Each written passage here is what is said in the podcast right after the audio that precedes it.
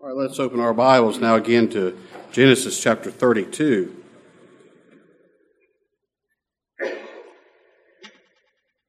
hope you noticed in the bulletin we've got the dates and speakers scheduled for our conference coming up in March. Hope you'll be in, in much prayer about that, this upcoming meeting. I'm very excited to, to get to hear what the Lord gives these three men for us to hear. All right, I've titled the message this morning, What is Your Name? Now, the scene here in, in Genesis 32, Jacob is finally coming back home years after he had stolen the birthright from Esau.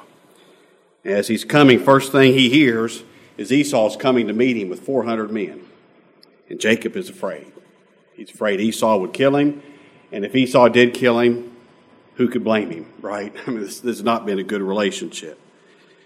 So Jacob sent a, a, parade of people, his family and servants, just this whole parade uh, uh, ahead of him, each group bringing different gifts to Esau. He was hoping, hoping that these gifts would soften Esau up so that Esau wouldn't kill him when he finally got there.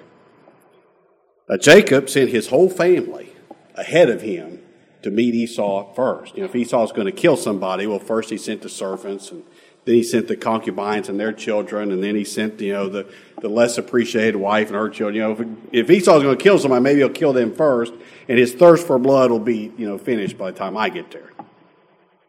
Isn't that cowardly? That's just cowardly. You know, what, what a that's just not a, a husband, a leader whatsoever. But since Jacob has sent everybody on, now he's left alone. They've all crossed the river, gone to meet Esau. He, he's left alone. In verse 24, and Jacob was left alone. And there wrestled a man with him until the breaking of the day. Now, after Jacob sent everybody ahead, Jacob is in the best possible place he could be. He's alone with God. That's the best place for any of us to be, to be left alone with God. I try very consciously to do that with you, to preach Christ to you, and leave you alone with God. And what I mean by that is preach Christ to you and then not try to get you to do anything. We just preach Christ and wait and see if the Lord will do something for you.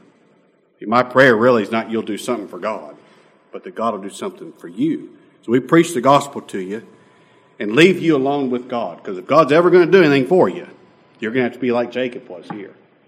You're going to have to be alone with God. Because that's the way God deals with sinners one on one alone with God, just like he did Jacob here. And I know this man who came and wrestled with Jacob is a pre incarnate appearance of Christ our Savior. I know it's Christ because only God could bless a man like he blessed Jacob. Only God could give him a new name like that. And second, when this whole ordeal is over, Jacob recognized I've seen God face to face. I've seen God's face and, and lived. So he called the, the name of that place where he wrestled with God Peniel. The name means facing God. Jacob said, I've seen God here in this place, face to face. So he wrestled with, with God. Now, let me tell you what's going on here in this verse. There was a physical wrestling match going on here. Our Lord Jesus came and he physically laid hold on Jacob and began to wrestle with him. Jacob laid hold upon the Lord and began to wrestle with him. They grabbed one another. I mean, can you get the, the vision of that in your mind? You know, these, these two men and, and the way the, the words are there, like as they wrestled, it means like kicking up dust. They were just wrestling with each other and turning and spinning and kicking up dust. I mean, it, it was a, it was a battle going on. If you just were there, you just came around the corner and happened to see these two men wrestling, there's a whole lot more going on there than meets the eye. Look over, if you would, at Hosea chapter 12. Hosea is right after the book of Daniel. Hosea chapter 12. There's a spiritual wrestling match going on here, too. And the way we know that is what the Lord moved Hosea to write in Hosea chapter 12. If you have the authorized version, that's page 1134. Hosea chapter 12, verse 2. The Lord also hath also a controversy with Judah, and will punish Jacob according to his ways, according to his doings will he recompense him. And he took his brother by the heel and the womb, and by his strength he had power with God. Yea, he had power over the angel and prevailed. He wept and made supplication unto him. He found him in Bethel, and there he spake with us. Now, there is no way Jacob could physically pin the Lord down. You know, that's what you do when you try to wrestle somebody, try to pin them down, don't you? There is no way Jacob did that. No way whatsoever. There's no man is any match for the Lord. Remember that mob came to take our Lord. All he had to say is, I am. They all fell, fell over backwards, you know. Jacob's weapons in this wrestling match were tears and begging, what Hosea calls weeping and supplication. Jacob didn't prevail over the Lord in his strength. He prevailed with the Lord by his weakness. He prevailed with the Lord because the Lord heard Jacob's begging. He heard his cries for help. Now, I don't know if you're like me, but when you think of this story, I think of Jacob wrestling with the Lord. But you notice that's not what it says here. It says in our text that there came a man, I'm in the wrong place, that there came a man and wrestled with Jacob wrestled with him. There's a big difference in Jacob wrestling with the man and the man wrestling with Jacob. The Lord came and wrestled with Jacob. And I know this. Jacob could not put up much of a fight. You know, when you, you wrestle with somebody, you, you grab a hold of them and you try to pin them to the ground against their will. You try to pin them on, on their back and pin them against their will. Well, the Lord came and wrestled with Jacob. And I'm just sure of this. It didn't take all night for the Lord to pin him. I bet you uh, he pinned Jacob quickly.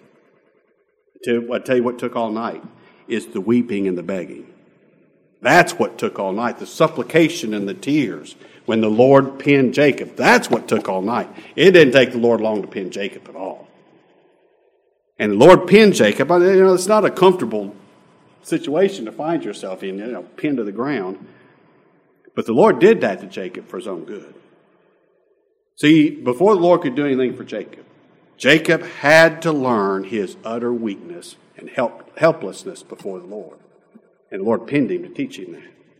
Jacob had to be brought to the end of his abilities and be shut up to Christ before we'd have this, this tears, weeping, and supplication. The Lord had to put Jacob down so Jacob knew he was conquered.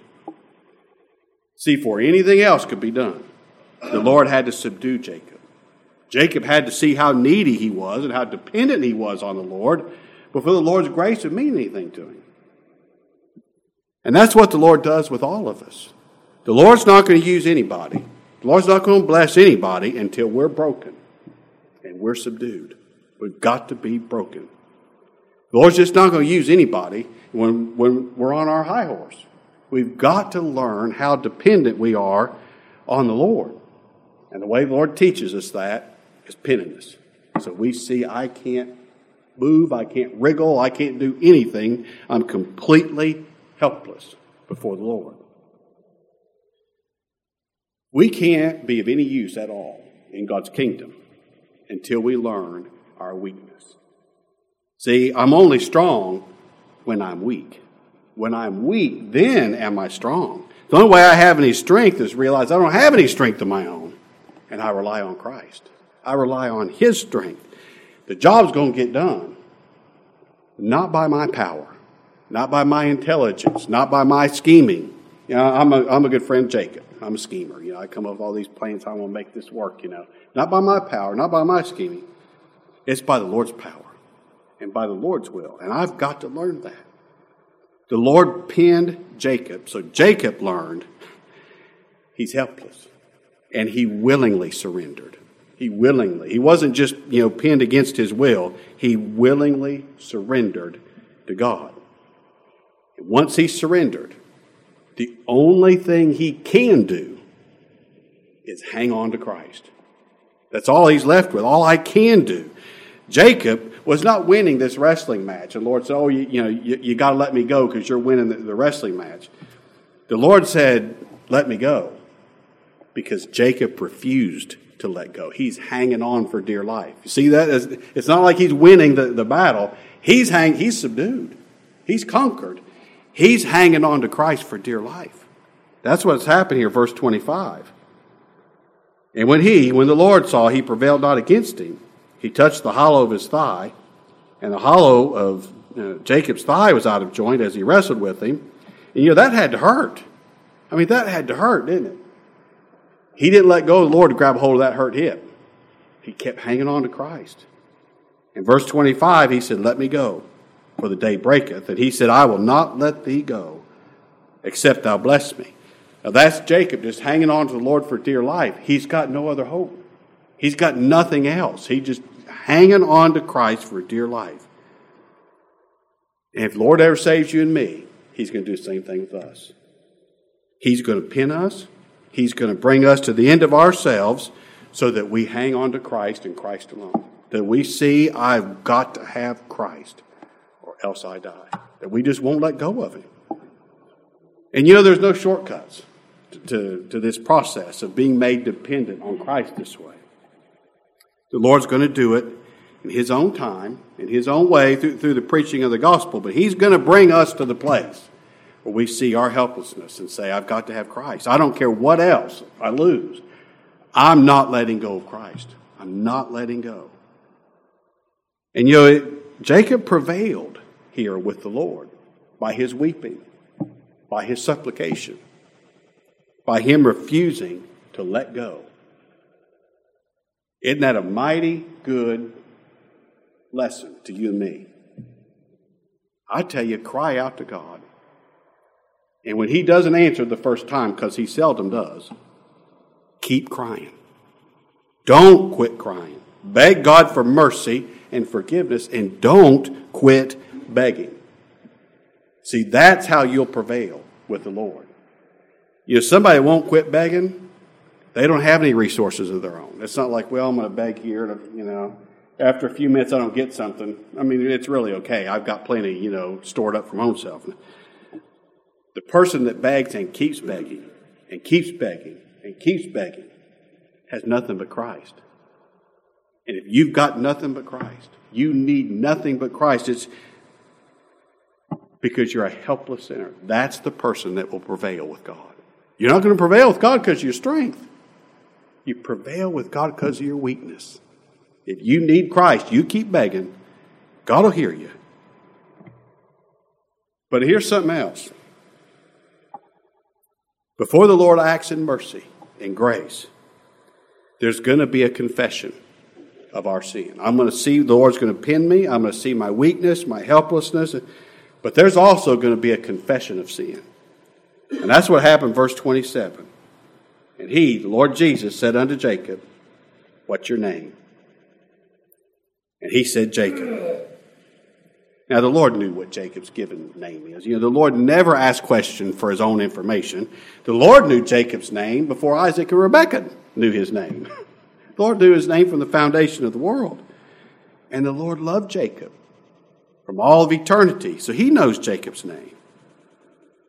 But before the Lord reveals himself to Jacob, before he gives mercy and grace to Jacob, there's got to be a confession.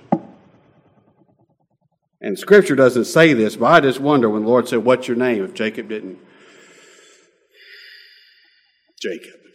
Like he hated to admit it. But I got to say it. It's, it's true. There's got to be a confession. Before God's merciful to me, there's got to be a confession of who and what I am. I'm the sinner. It's not like I'm a sinner. No, I'm the sinner. I'm the sinner.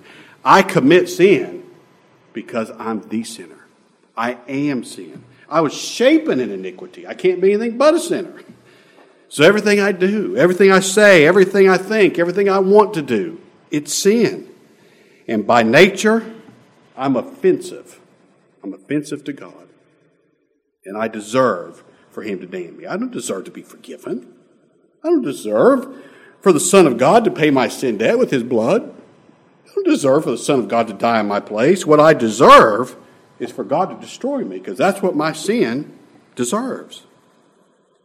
And that's just exactly what Jacob is admitting about himself when he said, My name's Jacob. He admits, I'm a cheat. I'm a supplanter.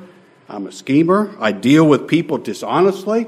As a matter of fact, I'd rather do business dishonestly with somebody than honestly. I mean, Jacob's just dishonest with everybody he meets. That's my name. And that's who I am. That's who I am. See, who I am, that's worse than what I've done. See, I do what I do because of who I am. Who I am, that's worse than, than what I've done. When I say that's my name, I'm admitting my shame. All right. That's my introduction. Now I got two points. Two points on the name of a believer. What's your name? I want you to know that this morning when you leave here. What's your name? And your name is your character. What, what's your name? Well, number one, what's my name? My name's Jacob. My name is sin. My name is shame. My name is failure. My name is rebellion. My name's Jacob. Now, if the Lord's going to save you and me, like I said earlier, He's going to come and wrestle with us. And He's going to pin us, just like He did Jacob. Before we can ever taste of God's mercy and grace and forgiveness, we're going to have to confess who we are and confess our need. Confess our need of Christ. See, when Jacob finally admitted, My name's Jacob, now we're getting somewhere. Now we're getting right down to the brass tacks of the problem. When Jacob said, My name's Jacob, there's nothing honorable in that. You know, I tell our, our young people, this is good advice to you now, pay attention to me. Take care of your name. And what I mean by that is this when people hear your name, what do they think about you? Do they think you're dishonest like Jacob? Do they think you're a cheat like Jacob? Or do they think here's an honest person? Here's a, here's a kind person. Here, here's a person you can trust. I can trust this person. Take care of your name. I mean, when somebody hears my name, I don't want them to, to, to think all these bad things. You know, it's a. Um, not so Jacob. When he said his name, he's admitting there's nothing honorable about me. Everything associated with my name is shame. Jacob admitted that to the Lord. He said, My name's Jacob. What he's saying is, I'm shameful. I'm shameful. And if the Lord's ever going to save you and me, he's going to have to teach us the same thing. We're shameful. I mean, shameful. Oh, we're so shameful, we won't admit our sin. we're so shameful, we won't admit the, our nakedness and our shame and our rebellion. We won't admit it. We've been caught red handed, and we won't admit it. The Lord's made it as obvious as the noonday sun, and we won't admit it. So the Lord's going to have to pin us, isn't he? So that we admit, we, we, He's got to teach us our helplessness. He's got to teach us we need God's mercy because I can't do it myself. I can't earn anything from God. We've got to admit before God, my name's Adam. I'm just like my father Adam. I'm wanting to be God. I want to make the rules. I want to take God off the throne so I can make the rules. My name's Jacob. My first name is sin, and my last name's iniquity. That's what I am. That's who I am. And I do wickedly because I'm full of iniquity. There's just nothing honorable in what I've done or who I am. I'm worthless. I'm helpless. I'm vile. That's what I am. And there's no reason on this earth that God would not destroy me. There's nothing about me that would make God look at me and say, Wasn't that good? Isn't that sweet? I, I think I'll do something. No. There's nothing but shame. Everything about me is shameful. That's what a sinner is. A sinner, not somebody just broke the rules. I mean, you know, I, I really didn't mean to, you know. I, I didn't know, you know, that, that was a rule. I'll, I'll tell on Charlie. He told me this. he said, I, I, think sometimes I've not been a very good patient. I did something I didn't know I wasn't supposed to do. Debbie had to tell me, You're not supposed to do that. Yeah. Well, Debbie can just be, you know, that's Charlie. It's, you know, he's sweet. He's my husband. You know, it's okay. She doesn't, you know. I can't tell God, well, I didn't know. I didn't mean to. No, I meant to. I meant to. And I knew. Everything associated with me is shameful. That's what this, this matter of sin is. A, it's a shameful thing. Shameful thing. Has God taught you that? Is your name Jacob? By nature, now, is your name Jacob? I said some pretty ugly things about you just now, didn't I? Not me, but us by nature. But if God's taught you Jacob, you know it's a good thing. God is the God of Jacob. God saves Jacob. He teaches everybody, everybody he saves, he teaches them they're Jacob. God saves them. God doesn't teach it. Now, everybody by nature is Jacob. We're all sinful. We're all saying we, we all deserve God's damnation. But God doesn't teach that to everybody. The Lord didn't go wrestle with Esau, did he? He left Esau alone. He left Esau thinking he's a pretty good fellow. The Lord came wrestle with Jacob and taught Jacob his helpfulness, taught Jacob his sinfulness, and that's why God saves him. See, the Lord humbles us, and he makes us realize my name is Jacob. My name is sin. And that make me cry out to God, tears and supplication, begging him for mercy.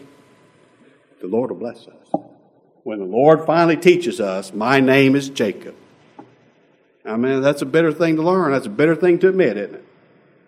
But oh, when he teaches us, my name's Jacob, the Lord's getting ready to do something for us.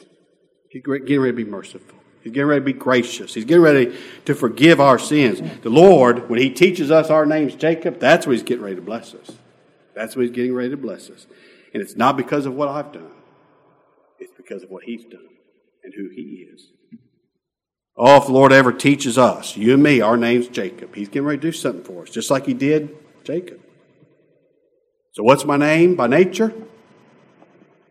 My name's Jacob. Sin and shame. But here's the second thing talking to believers now. What's your name in Christ? I know what your name is by nature. It's Jacob. What's your name in Christ? Your name's Israel, prince with God, son and daughter of God. Verse 28. And he said, Thy name shall be called no more Jacob, but Israel. For as a prince hast thou, for as a prince hast thou power with God and with men, and hast prevailed. Oh, you're a prince of God. You're a son and daughter of God. Who has more power with their parents than a child? Than a child. We uh, Jan and I have been up in, in Lexington helping Clark and Savannah do some, some work Clark had started. We're going to go up again this evening. A bunch of the work is, is, is done. And uh, so we said, well, we, will just wait and go up Monday. We, we, won't go up today. We'll sleep in our own bed tonight. We'll go up Monday. And Holly tells her mama, but I want you to come to our Super Bowl party and, and watch the Super Bowl with us. Guess where Frank and Janet are going? Just power. Child asking their parent for something, yes, we'll do it. The Lord changed Jacob's name. Now he's the Son of God. And a new and he gave him a new nature. A new nature needs a new name, doesn't it? The new nature that God caused to be born in Jacob. that deserves a name a whole lot better than Jacob, doesn't it? He named him Israel. A prince with God. The, the name, I, I read this, literally means God prevails God prevails. See, we got to get this out of our head that Jacob, by his own strength, prevailed with God. Jacob didn't prevail with God because God's strong. You know why Jacob prevailed with God? Because God prevails. God prevails. God the Father prevailed over Jacob, over his sin, over his rebellion, over his deadness, over his lost estate, by making Jacob his in divine election. Jacob didn't have a choice in the matter. God prevailed over him, didn't he? God prevailed over all of Jacob's sin by putting his sin away by, with the blood of his son. God prevailed over his sin. Jacob couldn't do anybody's sin, but God did. God prevailed over it. And God the Holy Spirit prevailed over Jacob's sinful, deceitful nature. Not by changing his nature, by giving him a new one, by giving him a new, holy, righteous nature in the new birth. The only way Jacob could prevail with God is by faith in Christ. And Jacob, try as he might, could not conjure up that faith, could he? But God prevailed, and God gave him faith. God gave him faith in Christ that enabled him to prevail with God. Now, if you and I want to prevail with God, I'll tell you what we should do. Come to God by faith, by faith in Christ. Come to God pleading the merits of Christ. Don't come to God pleading your merits. Say, well, I mean, you know, I'm doing better than most. Don't come to God pleading your merits. Come to God pleading the merits of Christ. If you plead the merit of Christ, the righteousness, the obedience of Christ, you'll prevail with God because God accepts His righteousness. Come to God trusting Christ as your all. Now, if you try to add something to it, you're going to ruin it and you won't be accepted. But if you come to God completely naked, naked of everything that you've done, everything that you think you've done that could please God, and you trust Christ as your all, you'll prevail with God. God's going to accept His Son. He can accept Him. Come to God trusting Christ, trusting His blood is all it takes to wash you white as snow. Not with any help from you, just the blood of Christ. If you come pleading nothing but the blood of Christ, you'll be accepted. That's how you prevail. You'll be washed white as snow. Come to God pleading nothing but Christ. And you'll be accepted. You'll prevail with God because the Father loves the Son. Isn't that special? Oh, it's something, isn't it? And let me give you this now. If you can't come to God in faith, say, well, Frank, you tell me come to God in faith, but I don't have that faith. I, if you can't come to God in faith, come to God for faith. Faith is the gift of God. It's a gift.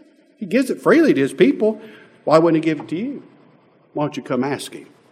If you can't come to God in faith, come to God for faith, asking God to give you faith in Christ. That's how you prevail with God, coming to Him as a beggar without any strength of your own. Come to God for faith. Ask Him for mercy. Ask Him to give you a new heart. That's what He did for Jacob. Now, here's the thing about a, a believer there's two natures in a believer. We looked at this a week or two ago. Those two opposite natures, they're always going to war and fight with each other. Well, old Jacob, bless his heart, he's still Jacob. but Jacob's Israel too. He's Jacob and he's Israel. That's a picture of the two natures that's in every believer. And you know, the rest of his life, Jacob limped on that leg. The Lord touched him in the hollow of his thigh, took his thigh out of leg bone out of joint, and Jacob limped the rest of his life. But Israel walked with God. If the Lord saves us, we're going to limp the rest of our lives. This flesh, this, this sinful flesh is going to be unchanged, and it's going to cause us to limp the rest of our lives. But we'll also walk with God. Walk with God. Now, and after this meeting, Jacob was never the same again. I'm saying Jacob was perfect and he started doing everything right, because that's not so. Jacob still made lots of mistakes. In the rest of his life, Jacob's going to have a lot of ups and a lot of downs. But he's not the same. He's not the same. His walk has been changed, hasn't it? The Lord made him to limp. Jacob met the Lord, and in all, the Lord was merciful to him. The Lord changed his name, and in all those ups and downs, and all those mistakes that Jacob made the rest of his life, Jacob was not consumed. You know why? The Lord changes not. The Lord changes not. Jacob limped through the rest of his life, making mistake after mistake after mistake. He limped through the rest of his life. But when that time was over, Israel walked straight into the presence of God. And you will too, God saves you. See, it's good. It's good to be Jacob, isn't it? Because that's who God saves. See, God changed Jacob's name to Israel. And I tell you what that means Jacob must be saved. He cannot perish. Because what did God say? All Israel shall be saved. They shall be. And that's what God does for every last one of his elect. Jacob met God. God changed him. He met God. Well, he got up in the morning, crossed that river. He wasn't afraid to meet Esau now, was he? No, he met God. And that changed everything.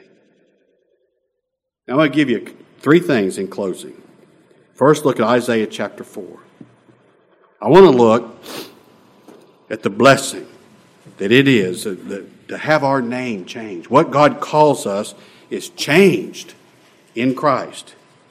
I believe these will, will be a blessing and encouragement to you. Take them back out with you as you go back out in the world this week. Isaiah chapter 4 and verse 3. And it shall come to pass that he that is left in Zion and he that remaineth in Jerusalem shall be called holy, even every one that is written among the living in Jerusalem. God says he's going to call his people holy. Now, I have to say by nature, my name's sin. My first name's sin, my last name's iniquity. That's what I am. But the Lord calls me holy. The Lord's not calling me something I'm not. You know why the Lord calls his people holy? Because that's what he made them by the sacrifice of Christ. By the blood of Christ, he's made them to be holy. Israel is holy, accepted with God.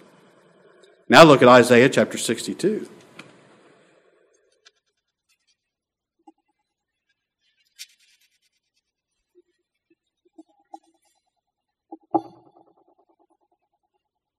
Isaiah 62, verse 3.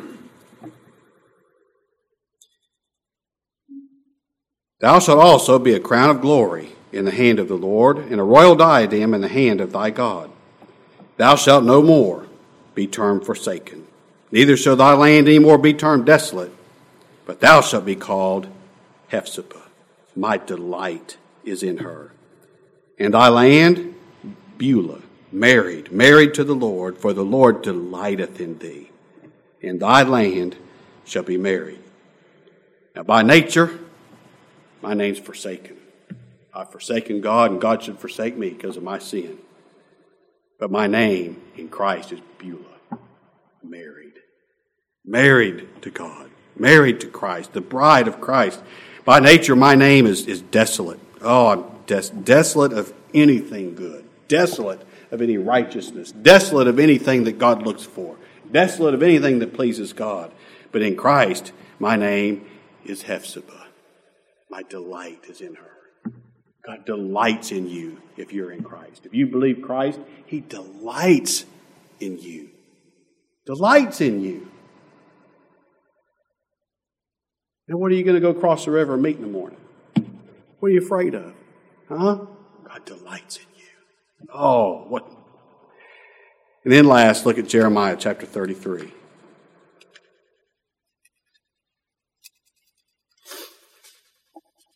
Jeremiah 33.